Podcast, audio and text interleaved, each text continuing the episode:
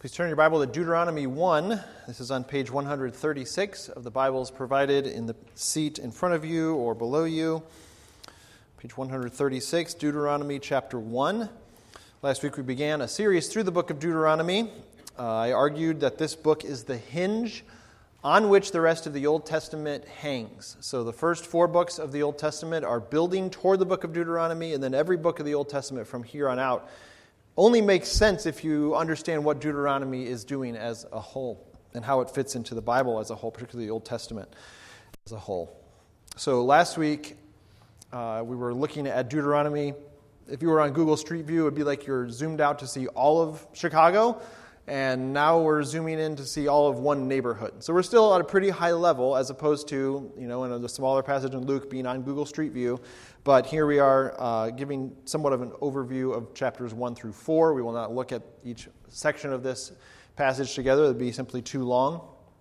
But I will say that after preaching basically through all of Luke two weeks ago and basically all of Deuteronomy last week, this feels like a breeze to preach only four chapters of the Bible. So um, I'm thankful for that. But this is still no small section. I, really, just these four chapters is longer than many New Testament books, uh, even longer than some Old Testament books, some of the minor prophets especially. And so this is uh, still some work to get our arms around this, to understand what's going on in these four chapters. Uh, there's also the added challenge of the fact that there are many names and places mentioned in these four chapters that we just don't know anything about. And so maybe it's kind of like going to a new city where you're saying, oh, yeah, take a right on such and such a street, and you're going to be in this neighborhood, and you've never heard of these neighborhoods before, and you have no idea who these people are. And so we're going to have some challenges from that. But nonetheless, uh, this is an important section in the book of Deuteronomy as we learn essentially what the book is doing and uh, see how the Lord uh, is helping his people to review where they have come from so that they know how to move forward in faith. Uh, from here. So please follow along. I'll be reading Deuteronomy chapter 1 out loud. You can read silently as I read Deuteronomy 1, verses 1 through 8. These are the words that Moses spoke to all Israel beyond the Jordan in the wilderness, in the Arabah opposite Suf, between Paran and Tophel, Laban, Hazeroth, and Dizahab. It is eleven days' journey from Horeb by the way of Mount Seir to Kadesh Barnea. In the fortieth year, on the first day of the eleventh month, Moses spoke to the people of Israel according to all that the Lord had given him in commandment to them, after he had defeated Sihon, the king of the Amorites, who lived in Heshbon, and Og, the king of Bashan, who lived in Ashtaroth and in Edrei. Beyond the Jordan, in the land of Moab, Moses undertook to explain this law, saying, The Lord our God said to us in Horeb, You have stayed long enough at this mountain. Turn and take your journey and go to the hill country of the Amorites and to all their neighbors in the Arabah, in the hill country and in the lowland and in the Negev and by the seacoast, the land of the Canaanites and Lebanon as far as the great river, the river Euphrates. See, I have set the land before you. Go in and take possession of the land that the Lord swore to your fathers, to Abraham, to Isaac, and to Jacob, to give to them and to their offspring after them. As you know, this time of year, students all over the country are wrapping up their academic uh, responsibilities for the semester. Some, of course, will continue on in summer school, uh, but for the vast majority, they move on to new opportunities for the summer at least, uh, whether it be college or high school or even younger students. The challenge with this time of year, as I'm sure Teresa and others in education know very well, is keeping students motivated to the very end. Uh, Perhaps you know very vividly how hard it can be to see the light at the end of the tunnel and know that it's there and want to stop before you get to the very end. Uh, many students get in trouble this time of year, academically, in, in a variety of other ways, because they let their guard down. They figure there's not much more they're going to learn, so what's another day of cuts or what's a day of you know lying in bed all day? Uh, they're excited about what the summer holds. For students who have done well academically, they typically know at this point how many points they can afford to not get and still keep their grades the way they wanted to. I just talked to somebody yesterday who was like, I haven't missed a single point all semester, so I hardly have to study for this exam, for this particular exam. Uh, and, and you can still keep your A plus without studying for this final exam.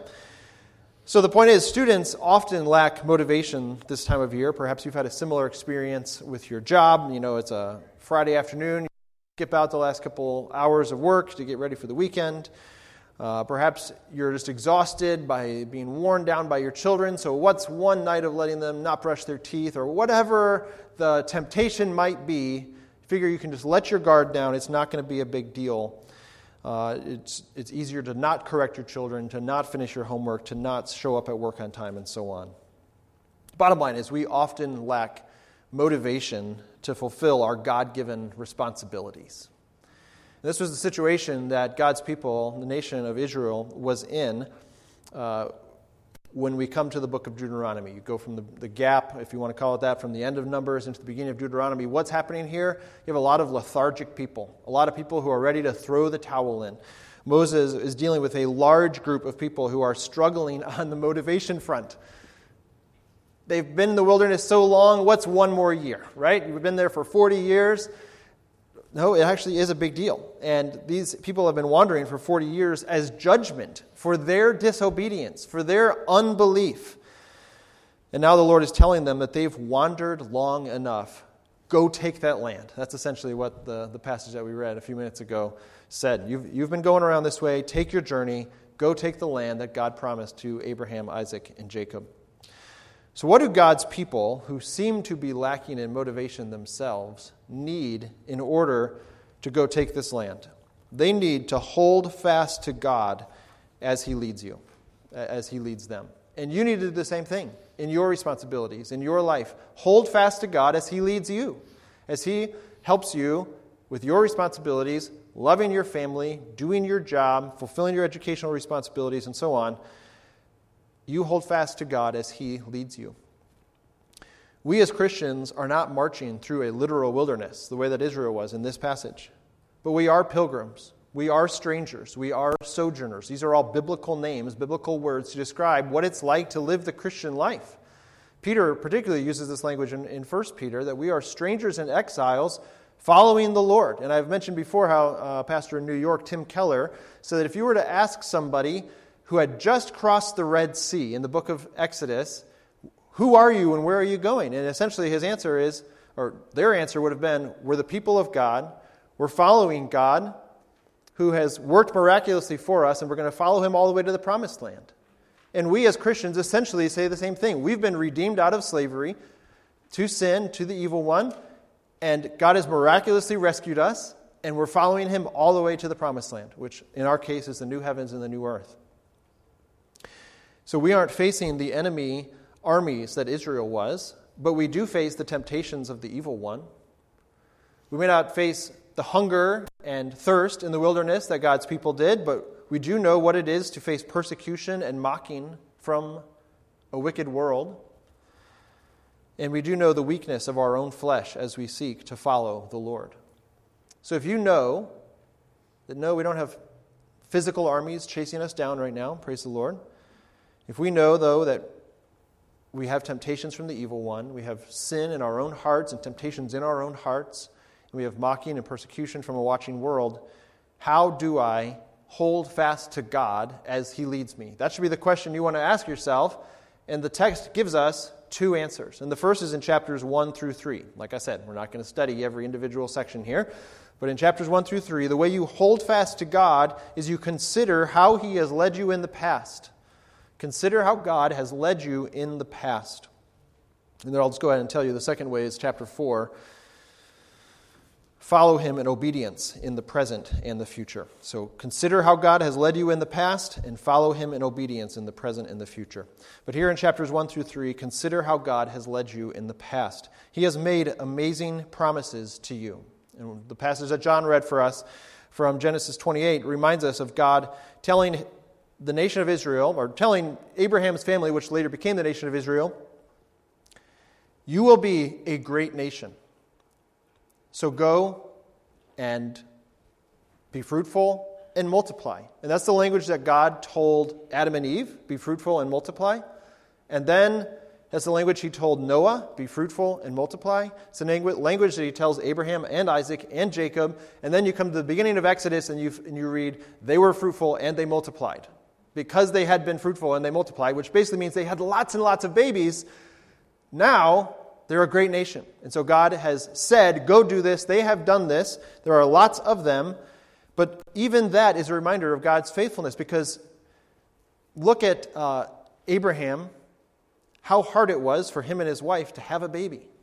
And God miraculously provided a baby for them. And you can see this trend throughout the Old Testament.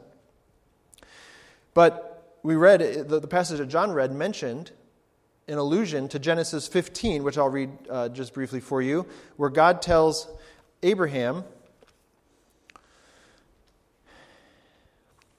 I'll just, I'll just start at verse 3. Abram said, Behold, you have given me no offspring, and a member of my household will be my heir.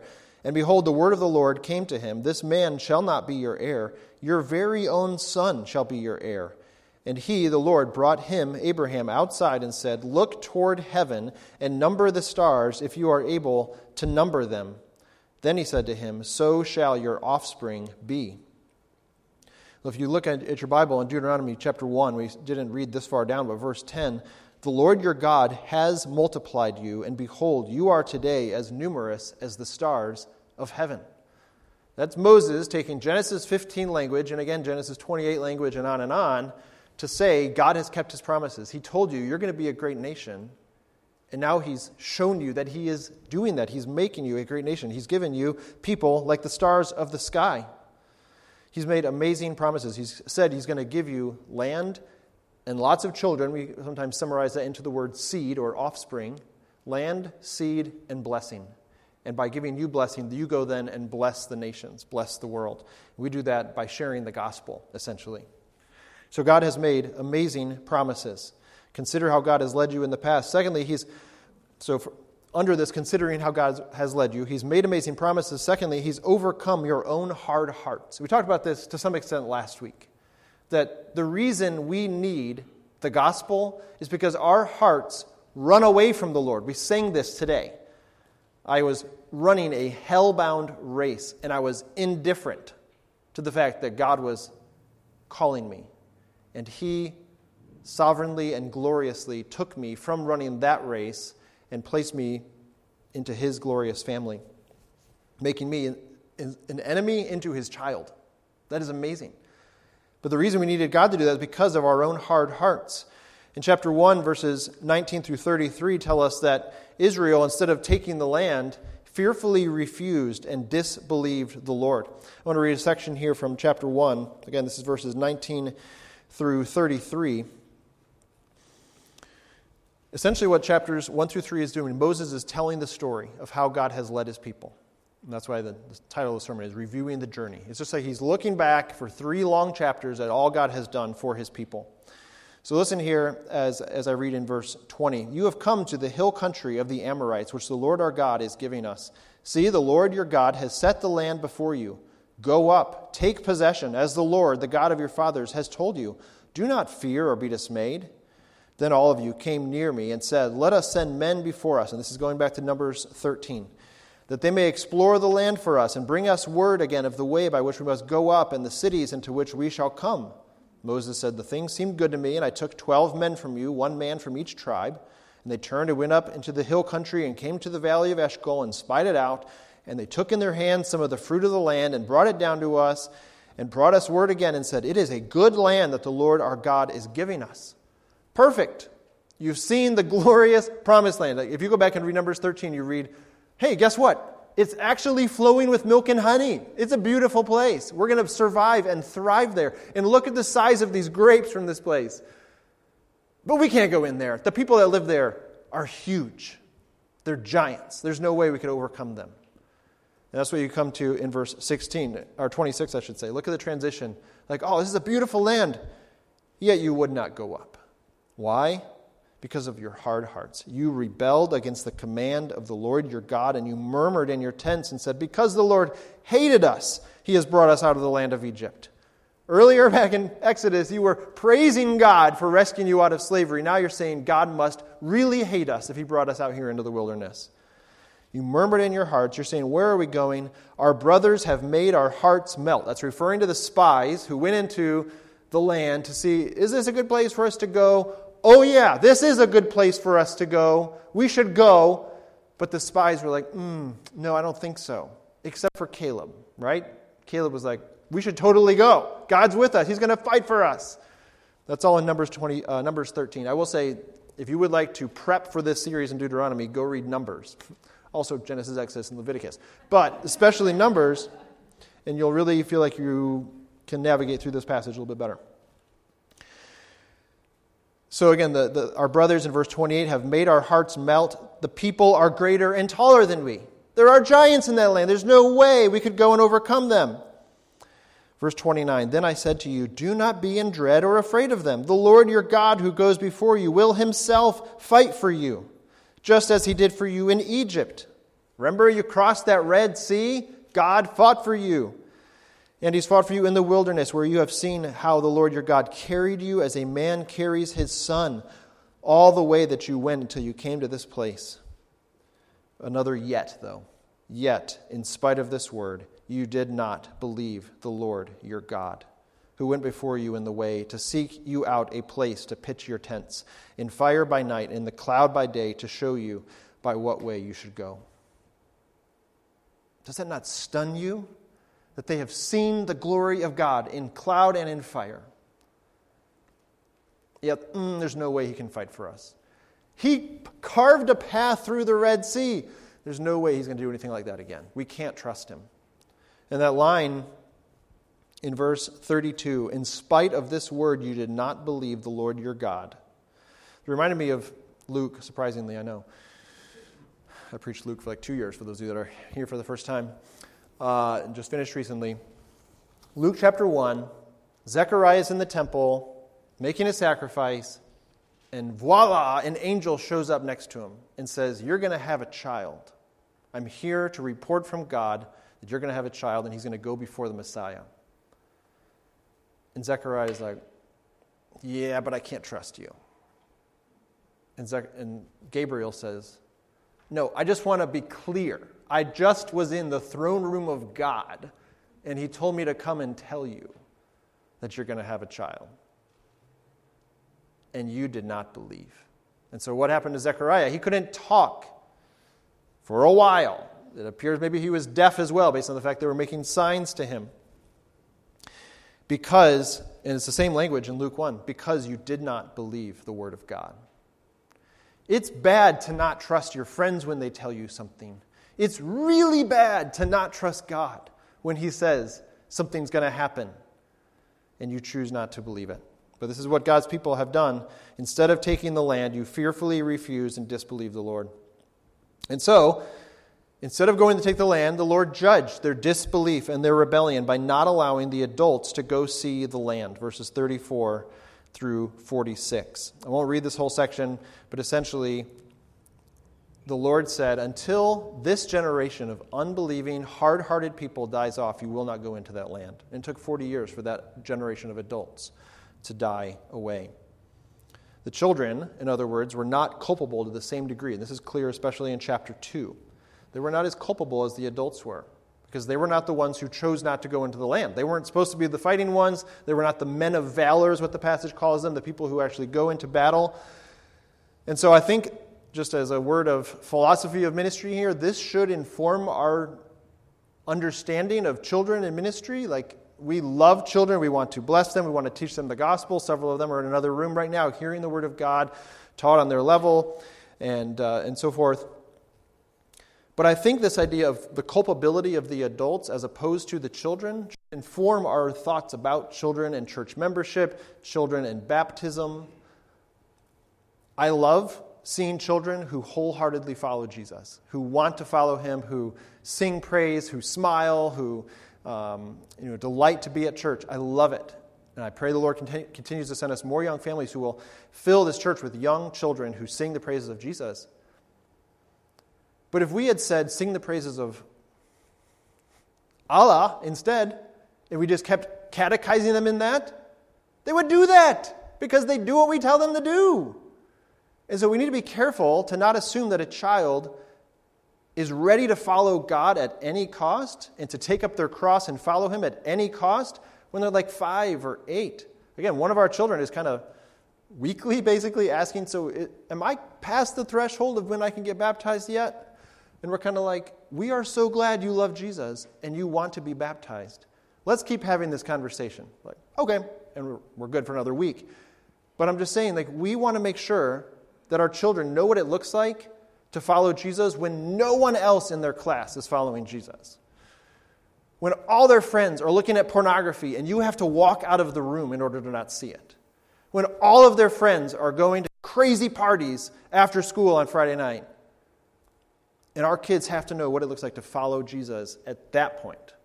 So I'm not saying there's like a minimum age, but all I'm saying is the passage tells us the children weren't held responsible for the fact that they didn't go into battle. The adults were held responsible. And not until they died could the people of God go out of uh, the wilderness. So the Lord judged the disbelief and rebellion by not allowing the adults to see the land. Even Moses, this is the third, consider how God has led you in the past. Even Moses faced the consequences for his own anger and unbelief. This is in chapter 3, verses 23 through 29. We're just going to skip back and forth a little bit here in these early chapters. Even Moses faced the consequences for his own unbelief and anger. He asks to go in the land. In verse 23, remember back in Numbers again, uh, Moses was said, was told by God, You're not going to be able to go into the land because of your anger at Korah. Here in verse 23, I pleaded with the Lord at that time, saying, O Lord God, you have only begun to show your servant your greatness and your mighty hand. For what God is there in heaven or on earth who can do such works and mighty acts as yours? Please let me go over and see the good land beyond the Jordan, that good hill country in Lebanon. But the Lord was angry with me because of you and would not listen to me. And the Lord said to me, Enough from you. Do not speak to me of this matter again. Go up to the top of Pisgah and lift your eyes westward and northward and southward and eastward and look at it with your eyes, for you shall not go over this Jordan. But charge Joshua and encourage and strengthen him, for he shall go over at the head of this people and he shall put them in possession at the land that you shall see. So we remained in the valley opposite Beth Peor. In that charging Joshua, that encouraging him, that happens at the end of the book as Moses essentially passes the mantle on to Joshua. But in this case, you notice the Lord's judgment on Moses for his own rebellion, for his own disbelief, his own anger. But did you notice the sliver of God's mercy as well? He didn't say, Stop asking, never say a word of it again, and that's it. He said, Stop asking, but I will let you see it from the mountaintop. You can cast your eyes on it. That is the Lord's mercy to Moses.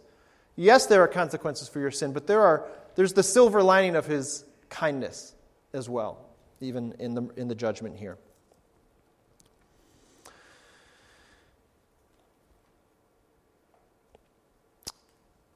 So consider what God is, how He has led you in the past. He made amazing promises. He's overcome your own hard hearts. He has provided for and protected us.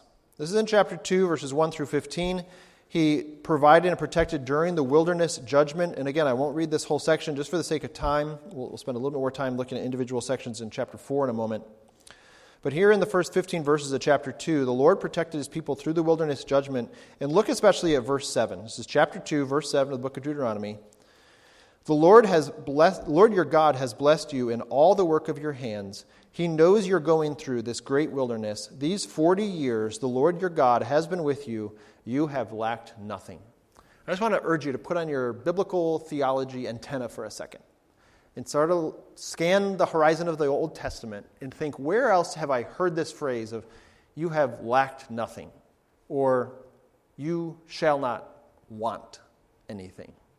This is Psalm 23 language. This is exactly Psalm 23 language it's just translated, you have lacked nothing instead of you shall not want. Uh, that's forward looking. This is backward looking, but it's the exact same Hebrew language here. God has faithfully taken care of every single one of his people, and he will continue to do that. If you are one of the Lord's sheep, he is your shepherd, and because of that, you lack nothing. But I understand in a room with this number of people, that not every single one of us necessarily is one of his sheep. And so you might ask that question of how do I become one of these sheep so that I truly lack nothing, at least in, a, in an eternal sense? And the answer is you become one of the Lord's sheep by putting your faith in the Good Shepherd, who is himself Jesus. The book of John says that this shepherd laid down his life for the sheep, he laid down his life for his friends. And so he hears the voice of his sheep when we call on him. And so I want to urge you if you are outside of faith in Christ, you're kind of on the outside looking in, you're investigating Christianity, you're trying to figure out what you believe, or maybe you're convinced of what you already believe, but you're willing to at least spend a little bit of time with those crazy Christians and find out what they believe. Praise the Lord that you're here. And I want to urge you to hear this word and to recognize that the Lord wants to be your shepherd. And He is calling out to you with arms open wide, and He showed His love for you. He demonstrated His love for you by sacrificing His own Son on the cross. And so, the Lord is your shepherd. When He is your shepherd, you lack nothing. And that's what the nation of Israel experienced. They went through those 40 years lacking nothing because of the Lord's faithful provision. So he has provided for and protected us. And then, fourth, here, in considering how God worked in the past, he has overcome mighty enemies. This is especially chapter 2, the end of chapter 2, and the beginning of uh, chapter 3. He has overcome the mighty enemies that were in the way of God's people taking the land that he had given to them. So in chapter uh, 2, verses 26 through 37, you read about this king named Sihon, who was not willing to let God's people pass through the land. You see that in verse 30. I'm just kind of skipping the, the, the, question, hey, please let us go through your land. Sihon, the king of Heshbon, in verse 30, would not let us pass by him, for the Lord your God hardened his spirit and made his heart obstinate, that he might give him into your hand as he is this day. And I just want to ask you, where else in the Old Testament do you hear about the hard heart of one of God's enemies? This would be Exodus chapter 12 language. This is Sihon is in the place of Pharaoh. Pharaoh is in the place of the evil one who resists God's people. You have seed of the serpent, seed of the woman language throughout the Bible. The seed of the serpent are those who are opposed to God's people. Pharaoh was one of those people who was opposed to God's people.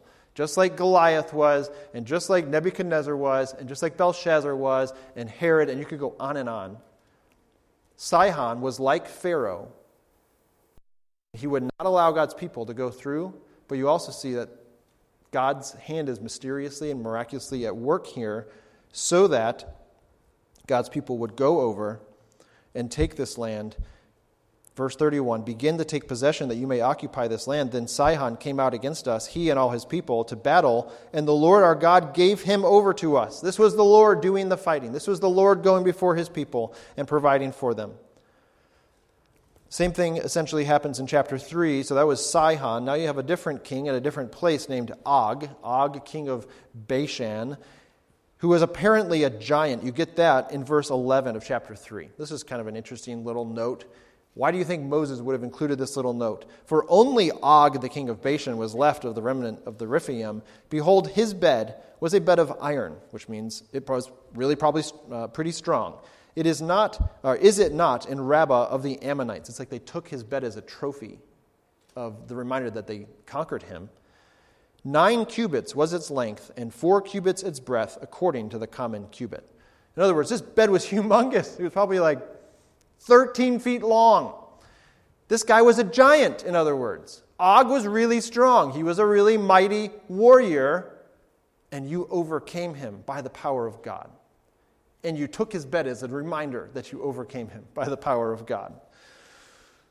I think Shaquille O'Neal has a bed that uh, is like 15 by 10 or 15 by 30 or something ridiculous. And I would think if I were the maid in Shaquille O'Neal's house, I'd be like, yeah, we're done after the first day of having to make his bed for him because it's so big. Just a reminder giant people are really strong, and you overcame this giant king. And if the Lord has overcome Sihon and Og in powerful, miraculous ways, don't you think that he can be trusted to overcome the other kings in these other lands that I'm telling you to go take? So go and don't be afraid. That's what the Lord is telling his people to do. In other words, you often hear past performance is no guarantee of future results. That's true in financial investments. That is not true in theology. Your God has worked in the past the way he will work in the future. You can trust him. His past performance is just a sign of more of what's to come. You have no reason to be afraid. Encourage you, even as Moses was helping his people, his friends, his family, and so forth, to review history for the benefit of your soul right now, I want to urge you to do the same thing. Particularly review church history, but any history will do because you understand that God is working powerfully in even wicked people throughout uh, the history of the world. And especially study your own history, your own family, and how God has brought you to salvation and how He has worked to overcome the obstacles in your life in the past.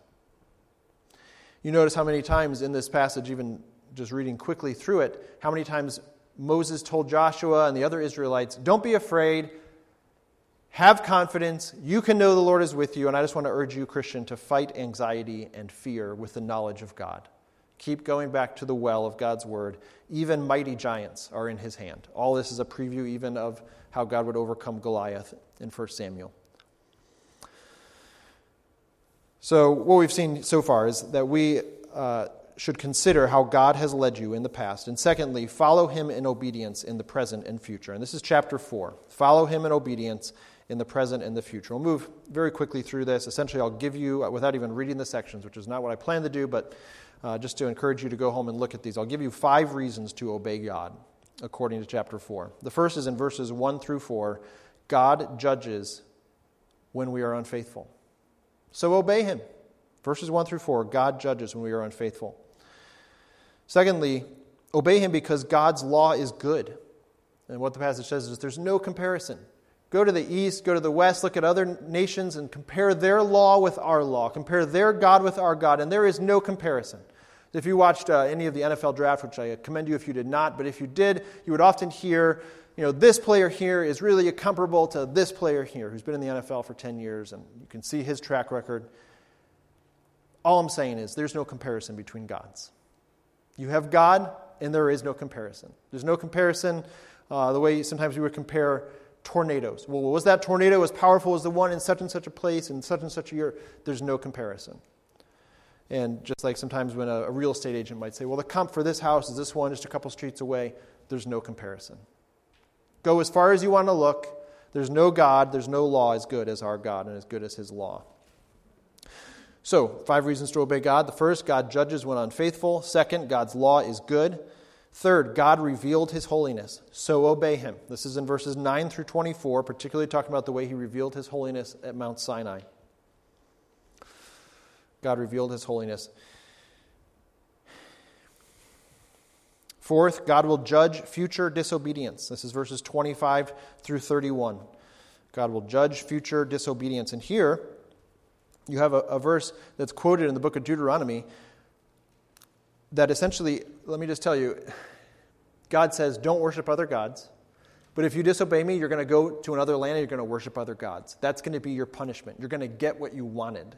But it's going to be another land. You're going to worship gods that don't have, uh, they're, they're gods of stone and wood. They're a work of human hands that neither see nor hear nor eat nor smell, and you're going to hate it. It's going to be a miserable time. But let me tell you, when you're in that situation because of your future disobedience, if you seek me with all of your heart, you will find me. That should sound familiar too, because that's in Jeremiah 29. The, uh, Jeremiah quotes Deuteronomy chapter 4 when he says, Seek the Lord with all your heart, with all your soul, and he will be found of you. So God will judge future disobedience. And then, fifth, fifth reason to obey God God loves and cares for his people. It's verses 32 through 40. God loves and cares for his people. And essentially, here, what Moses does is says, Go back in time as far as you can. Go back to the beginning of the earth when God created the heavens and the earth, he says and then look from one end of space to the other. Go north, go south, go east, go west, and see if there has ever been a God who has carried you the way that God has carried, uh, uh, the way that, if, go back and look and see if there is a God that has carried people the way that your God has carried you. Has this ever happened before? Absolutely not. And he uses language from Genesis 1 and 2 about not making anything in the likeness of another person. He uses the language of, of Exodus 3.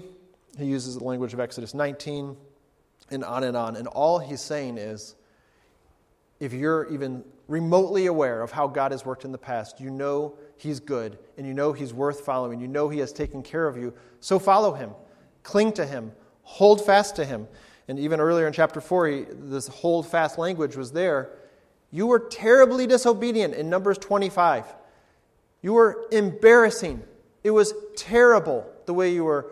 Whoring is the word in, in, in Numbers 25. After these people who are worshiping false gods, and you aligned yourself with them. You said, This is wonderful, and you face judgment for it. And God says, Even in that, I was showing you what it means to hold fast. And He says, Those of you who didn't do that, those of you who held fast to me, are here this day. In other words, you are alive. You are being blessed because of your obedience. So God loves and cares for His people. And so, Christian, as we wrap up, I just want to encourage you that God Himself goes before you. He did that for Israel. In what way? How did they know that God was in their presence? The cloud by day, the fire by night. Christian, we don't see that cloud, we don't see that fire, but in the person of Christ who came as a man and lived a perfect life and died in your place and came back to life and ascended to heaven in victory, you can know, you can trust Him, and you can obey Him. And so follow him with all your heart and teach your children and your grandchildren to follow him because he loves and cares for you. The Lord is the one who goes before us. He will abide no competitor. And so I just want to urge you to be aware of what is calling for your allegiance, what worldly allurements there are. This is what we talked about in Sunday school these last several weeks with the book Competing Spectacles. The world wants your attention. It is glittering, it is shining, it is flashing. And the Lord says, No, follow me. Set aside these worthless spectacles and follow me all the way to the end. Christian, hold fast to the Lord as he has cared for you. Let's close in prayer. Father, we thank you for your word, and we thank you for your faithfulness to us despite our rebellion, despite our failings. We thank you that you have shown your kindness through the way you have led us in our lives, through the ways you've so faithfully provided for us that we, as your sheep, have never lacked and never will want again, never will lack again, because we are your people. We are following you all the way to the end. We pray you give us grace to do that, to obey even when our hearts are tugging for us to sin or to rebel or to neglect, and on and on. We pray that we would be your faithful children, inspired and compelled and enabled by your grace. In Christ's name, amen.